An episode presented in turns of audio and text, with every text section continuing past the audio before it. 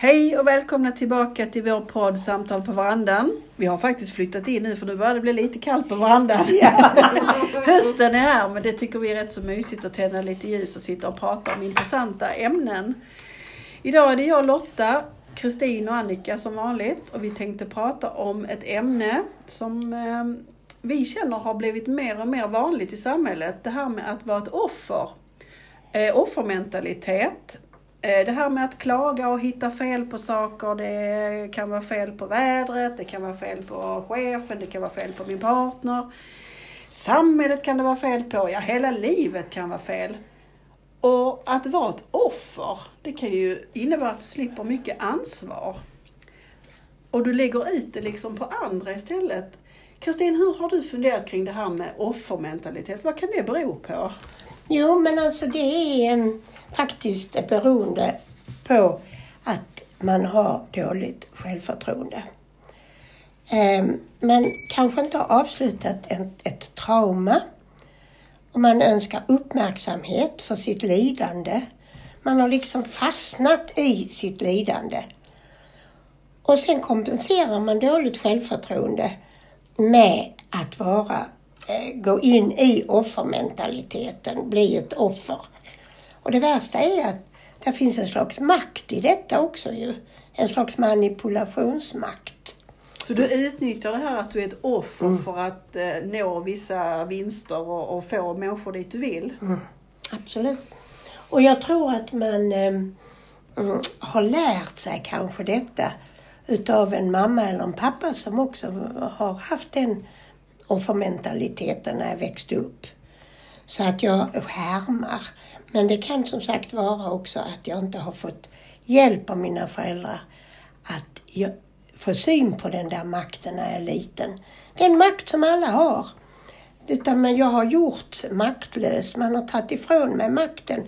Man har kanske kördlat mig för mycket. Man har sagt att eh, det kommer jag inte att klara av. Och akta dig och oj, oj, oj. Och då kan barnet växa upp i tron att jag har ingen tro på mig själv. Jag har ingen kraft och makt i mig. Ska vi eh, gå igenom lite tecken på offermentalitet?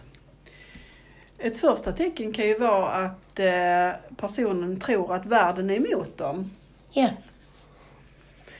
Att eh, man tror att alla är emot mig, de kan klaga på att ingen tycker om dem, ingen förstår dem. Och det kan ju vara en väldigt eh, stark känsla att eh, man är ensam och övergiven. Mm, absolut. Sen kan det vara att den här personen inte tar något ansvar som du sa. Eh, det finns en oförmåga att ta personligt ansvar. Personen tycker eller, eller en ovilja. En ovilja, ja. Tycker, personen tycker att andra borde hjälpa, hjälpa den med, med sånt som inte personen själv orkar göra eller vill göra. Och sen tar de ofta och överdriver sina problem. Eh, så det blir en höna av, av fjädrarna så att säga. Och förstärker historien så att det ska bli en sympati och en empati för att det är det som personen önskar och, och längtar efter. Och har ni inte också eh, träffat på människor som har eh, framställt sig som väldigt hjälplösa och ömtåliga. Men som man ganska snabbt kan ändå märka inte, inte är så ömtåliga. Mm. Men de framställer sig sådana. Sen kan det ju finnas tillfällen när man faktiskt är ett offer. Man kan ha råkat ut för någonting, ett trauma eller en, ja. en olycka, ett övergrepp och då är man ju verkligen ett offer.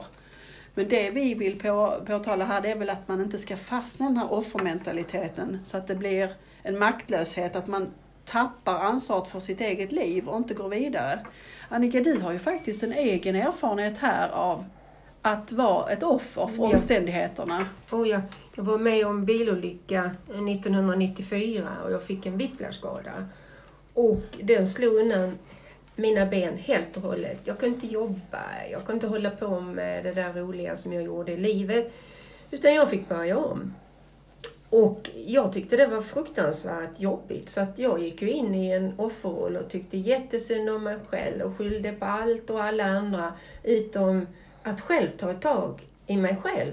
För jag förstod inte att jag hade hamnat i en offerroll. Och alla runt omkring mig, familj och sånt, de ställde ju upp på mig och hjälpte mig. Och, så jag behövde inte ta något ansvar själv där ju. Till det att jag blev uppmärksammad på det när jag var på någonting som Försäkringskassan hade anordnat, ett rehabilitering. Och då insåg jag att jag hade ju tagit på mig rollen av den handikappade. Och det var ingen roll som jag ville ha. Utan där och då bestämde jag mig för, nej, tack. Nu ska jag ta hand om mig själv och jag ska försöka hitta vad är det jag kan göra och så vidare. Och jag tror att det var min stolthet och min envishet som hjälpte mig. Min stolthet att klara mig själv. Och jag, jag tänker också det att det var ju befogat för dig att du tyckte synd om dig själv där. För det var ju ett, verkligen ett, ett trauma du har varit med om. Och det var ju synd om dig. Men det gäller alltså att inte fastna jag fastnade i det. ju. Ja. Jag fastnade. Ja. Men i början, i början så fick du ju den bekräftelsen och det stödet du Oh ja. behövde. Oh ja. Men sen så kände du att du liksom fastnade och behövde bryta Ja. och ta ansvar själv och, och förändra ditt liv utifrån de nya förutsättningarna. Ja, Mm. men det var en lång resa och det var tufft och det var jobbigt. Men jag kom ur det. Har ni också varit med om att eh, höra folk säga ja, ingen förstår hur illa jag har det. Ingen kan förstå mig. Alltså den, den här, eh, det här otydliga budskapet i form av klagomål som man kan få ibland. Och det är alltid svårt att bemöta det där, för det är klart att man kan ju inte fullt ut förstå en människa. men man inte. kan ju säga kanske då, ehm, nej det kan jag inte förstå, men jag hör ju hur svårt du har det just nu. Det kan ju också vara ett behov av att bli lyssnad på, Ja, att bli precis. sedd. Och då är det ju det, är det, det personen vill uttrycka, men det kanske blir en otydlighet. Det här klagandet och gnällandet och ältandet blir ett tecken på detta. Men eh, Och, och det känns ju ibland som ett, en anklagelse mot mig att, att jag inte... ehm, bryr dig Ja, tillräckligt. precis. Jag får skuldkänslor. Ja, jag får skuldkänslor. En sak som jag tycker också det är ju att de tar ju väldigt mycket energi från Ja. en. Man blir ju helt sliten när man har pratat med en som är i en offermentalitet. För de tycker ju ofta synd om sig själva eh, och spelar offer. Kan vara självkritiska och kan liksom se saker i, i, i, i mörka liksom, termer och, och kan inte se det positiva. Och känner att allt dåligt drabbar just dem. Har också väldigt svårt för att be om ursäkt och ta ansvar för om de någon gång har gjort någonting som är galet. Varför har de svårt att få be om ursäkt? Därför att då behöver du kunna ta ansvar för vad du har gjort först. Inse att ja, jag tar ansvar för att jag faktiskt sa något dumt till dig och då vill jag gärna också be om ursäkt för det. Jag kan ju säga det så här att eh, alla människor hamnar ju någon gång i någon form av kris eller upplever motgångar. Det ingår ju som en naturlig del av livet. Men blir man då ett offer, då kan man inte se att den här motgången ger dig någon form av utveckling och se det positiva och försöka vända det. Då ser du bara fördelarna med den här offerrollen ju. Ja precis, så att de ser inte att går jag vidare så får jag eh, erfarenheter och nya insikter och kunskaper som jag sen kan skapa mig en annan typ av livssituation. För det finns ju en hel del fördelar i att stanna kvar i offerrollen. Ja, vad är det för fördelar? Ja, alltså jag kan ju skyddas från kritik genom att eh, sända ut tydliga eller mindre tydliga signaler om att det är synd om mig. Då är det inte så lätt att kritisera en sån människa och det är ju en fördel. Jag får uppmärksamhet och omvårdnad, men det tror jag vi har pratat om, och stöd Det- om jag är i offerrollen. Va? Det blir som att det lilla barnet träder fram Ja. och inte har inte blivit tillgodos eller sedd och, och tillfredsställd när det Precis. gäller vissa saker. Så att det är det lilla barnet som, eh, som pratar och, och vill synas och bli älskat för den den är. Som inte har fått det tillräckligt när, Mm. när barnet växte upp. Jag tänker också att det ger ett frikort att såra och hata och, och tycka illa om världen och de dumma människorna och allt det här som vi pratade om innan. Att vara i offerrollen ger ett slags frikort åt mig. Då kan jag få bära mig åt ungefär hur jag vill. För det är synd om mig. Och du slipper som sagt ansvaret att ta tag i din livssituation. Och det kan vara skönt att se sig som ett offer och få den här empatin och trösten Ett tag. ett tag. Men det är livsfarligt. Det är livsfarligt för det blir ju en maktlöshet om man målar in sig i ett hörn till slut. Det blir inget lyckligt liv att vara ett offer. Hur tar man sig ur den här offerrollen då? Ja, det är ju att ta ansvar för sitt eget liv och, och få syn på att man faktiskt har den här offermentaliteten. Och det kanske är faktiskt en vän som upplyser dig om det, som har fått höra det här ältandet eller det här negativa om och om igen.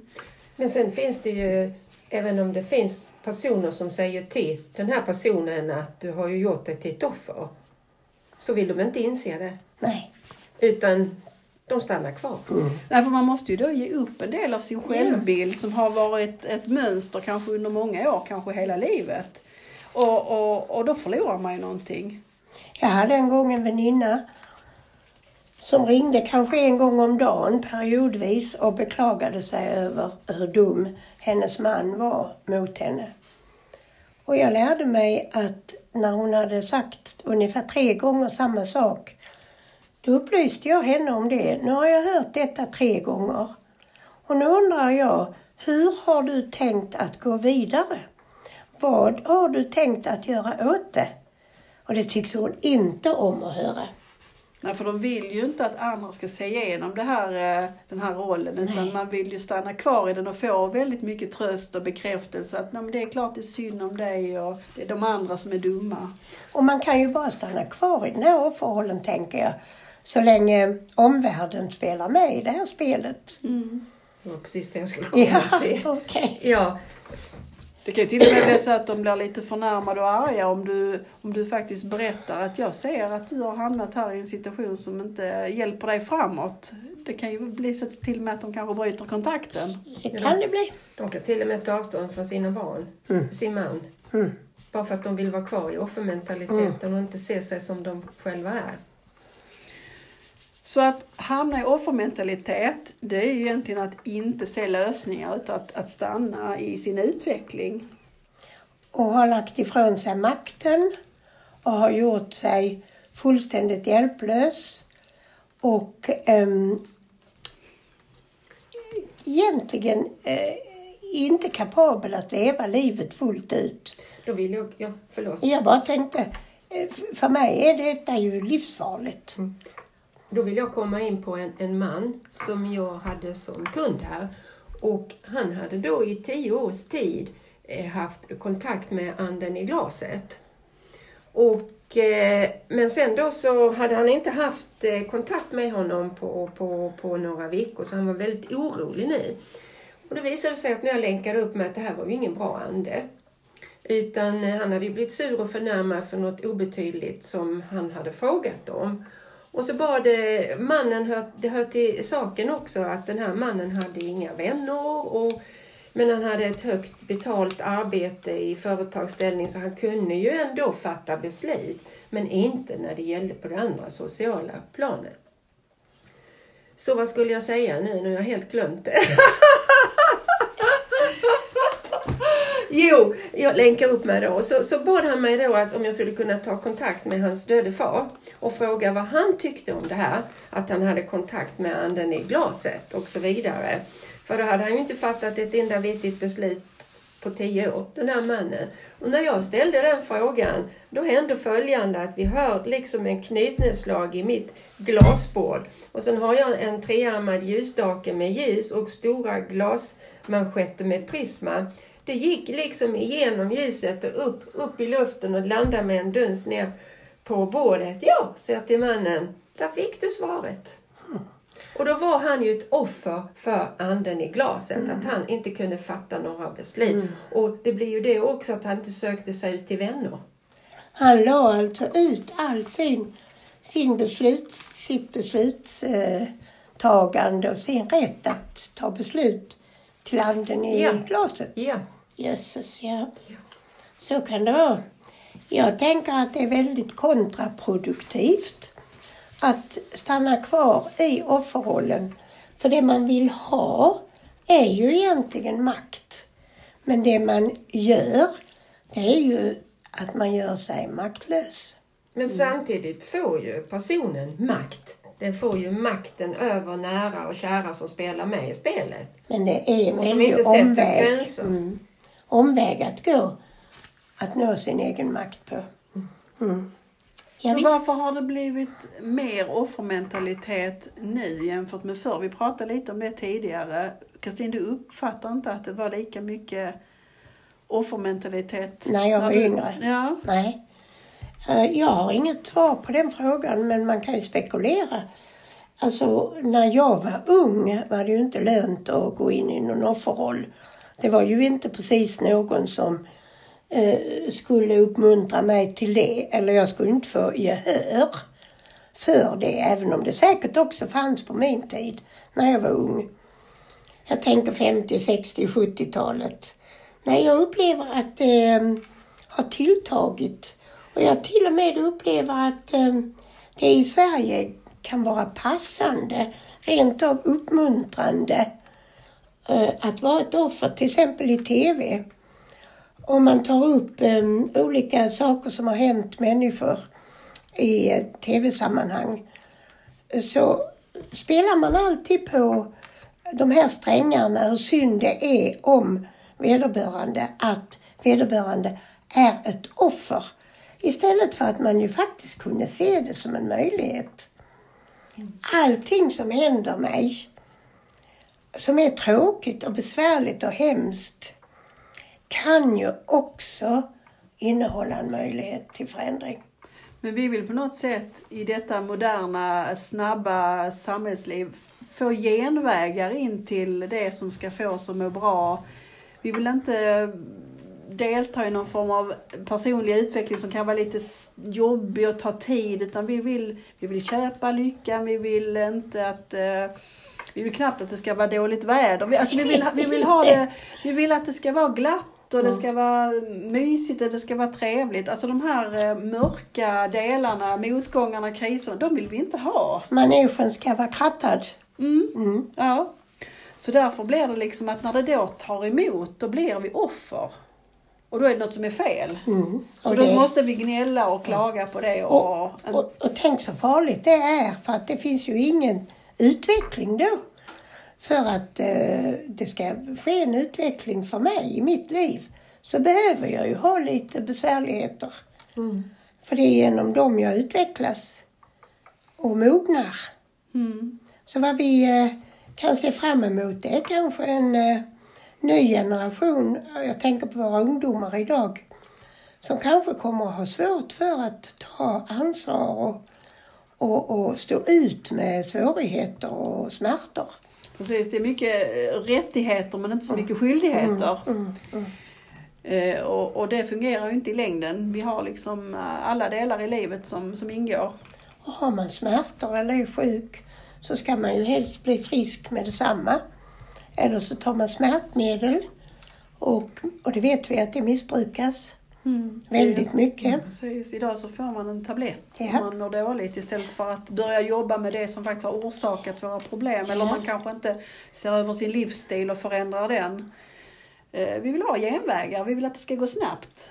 Men jag kan ju tycka ibland faktiskt att det är skönt att gå ner i offerrollen. Ibland tycka lite synd om en själv. Ja, men tycka, det är det. Åh, lilla Annika, nu får du gotta dig riktigt Ja. här. Nu tycker jag synd om dig. Men sen vet jag, jag kommer ju ur det. Ja. Det är ju bara tillfälligt. Men att jag behöver det. Det är, Det är en form- jätteviktigt. Ja, jag behöver Det är ju det. en form av reaktion på saker som Ja. händer. Det måste vi ju få ha. Ja, vi måste få bli förtvivlade och arga och ledsna och Och tycka synd om oss. Ja, Ja. och liksom reagera på det som händer. Och har man då varit utsatt för något riktigt allvarligt, det är klart att vi ska få reagera. Och få, Så är det ju synd om mig. ja, vi kan ju bli brottsoffer till Ja, exempel. visst. Då är det ju inget som är fel i det.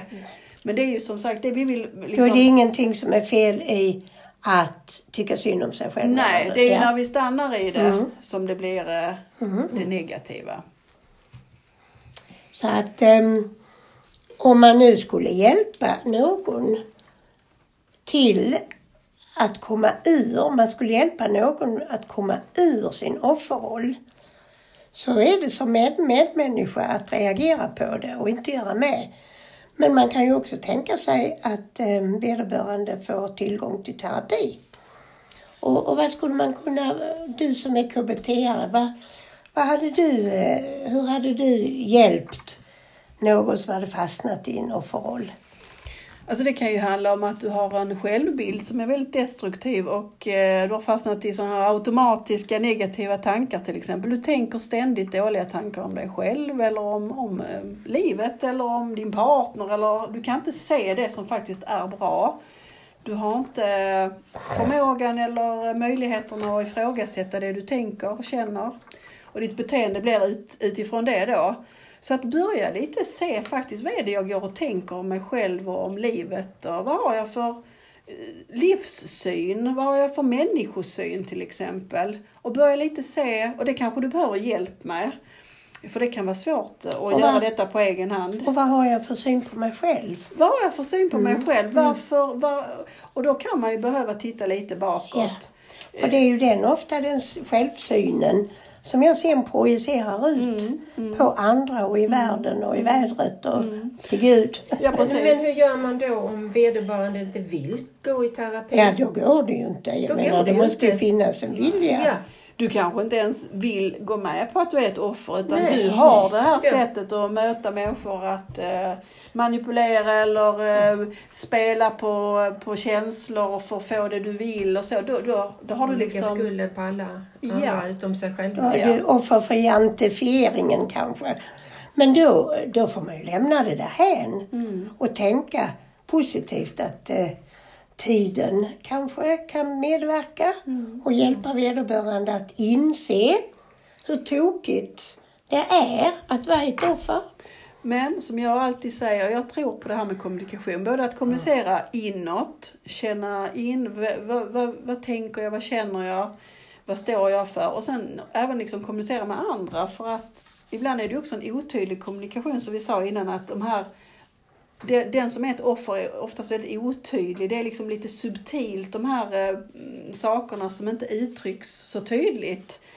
Eh, Det kan vara liksom ett klagande men du kanske skulle behöva formulera dig tydligare för att berätta vad du egentligen känner och tänker. Men sen, det finns ju också de som inte vågar gå inåt och titta på sig själva och se på sig själva på hurdana de är ju. Ja, det gör det. Men då, då fastnar du också ofta i Ja, den här visst. rollen. Men och då, då- mår då- du inte bra. Nej, men då gäller det ju, tänker jag, att om jag till exempel lever med en sån människa Ja. eller har en sån vän, att jag inte faller i, i, in i den, det falska eller galna spelet. Utan att jag kastar den där bollen som jag älskar tillbaka till vederbörande. Och, Jaha, och vad kan du göra åt det nu då? Hur ska du gå vidare? Så att jag inte spelar med i det spelet. För det, det tror jag är lätt gjort annars. ja, för då blir det ett medberoende Mm. i offerrollen, mentaliteten. Eller att du vågar se dina egna mönster. Du kanske sitter och, och klagar på att du aldrig träffar en partner. Det är bara fel på alla. Men se ditt eget mönster i de här relationerna. Du kanske har en offerroll, en offermentalitet. Och eh, det kan behöva liksom komma upp till ytan för att du ska kunna förändra någonting och då kanske möta en helt annan typ av människor. Och, och hamna i en relation som är sund. Handlar Alltså- det inte om tryggheten också där? Att våga, att våga se sig själv, att känna sig trygg med sig själv och, och gå upp i ett stepp och träffa en helt annan själsfrände. Mm, men det kan ju, då kan ju nästan bara en god vän eller en terapeut vara där behjälplig. Därför att eh, du kan ju sitta på kammaren och, och bli tryggare i dig själv. Tryggare i dig själv kan du bli i möte med någon annan. Och, och det mötet kan ju vara, det räcker ju med en god vän som inte spelar med i spelet längre. Och som av kärlek liksom ser Just att det här det. mönstret är inte bra för dig. Jag ser att du hela tiden faller in i samma mönster. Du kanske borde försöka bryta det och, och vi kan försöka träffa andra typer av människor eller gå in i en annan typ av relation. Och, och vara tydlig. Och jag tror att om jag skulle träffa någon sådan, det har jag gjort många gånger, person menar jag som, som har fastnat i sin offerroll, så brukar jag tycka att det är effektivt att eh, påpeka hur illa vederbörande handskas med sitt eget liv. Och föreslå att kanske över en dag, bara en dag, bli boss över sitt eget liv. Börja ta ansvar en dag. Och går det inte en dag, så kanske två timmar en dag. Jag tyckte det var bra. Börja på det Ja. viset. Ja. Eller att du bestämmer dig för att en hel dag så ska du inte gnälla Nej, över någonting. Inte Det klaga är över någonting. jättebra. Du ska Ja. försöka se saker ur ett annat perspektiv och, och tänka tacksamhetstermer. Mhm. Eh, och, och då kan vi också få syn på hur mycket egentligen sådana här negativa tankar vi har. Att vi lätt faller in i att det är fel på saker och så. Det kan vara rätt så intressant att bestämma sig. En dag ska jag inte klaga eller gnälla över någonting. Mhm. Jag börjar, och det här med att börja ta ansvar, eller ta ansvar över mitt liv. Det är ju detsamma som att bli mäktig på riktigt. Då har jag ju full makt om jag börjar ta ansvar över mitt liv. Och då blir du oftast mer attraktiv för andra Ja, också. ja, om ja. du sätter de här gränserna och, och, och tar ansvar för ditt liv. Och det innebär ju då att jag inte alls behöver ta ansvar för någon annan. Mm.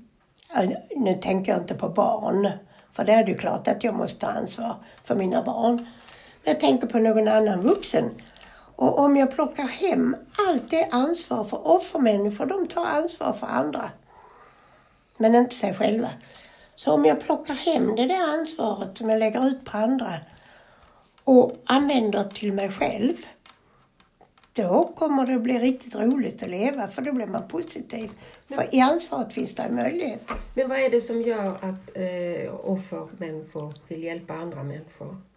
Och sig själva? Ja, därför att de, de är livrädda för det egna ansvaret. Inte för ansvar överhuvudtaget. Utan just för att ta ansvar över sig själva. Det vill säga offermänniskor blir gärna små besserwisser. Och de vet och de kan mm, väldigt mycket och mycket bra, tycker de. Och då tar de eh, ansvar över andra genom att berätta detta. Så ska du göra. Så borde du göra. Det kan ingå i offermentaliteten. Och det blir väldigt jobbigt. Mm. Å ena sidan möter man en person som inte tar ansvar för sig själv. utan lägger ut ansvar på oss andra. Och kan Och, låta väldigt tvärsäkra Just men det, det. finns ändå en väldig osäkerhet och förmodligen en rätt så låg självkänsla i botten. Mm. Det kan också vara ett skydd ju.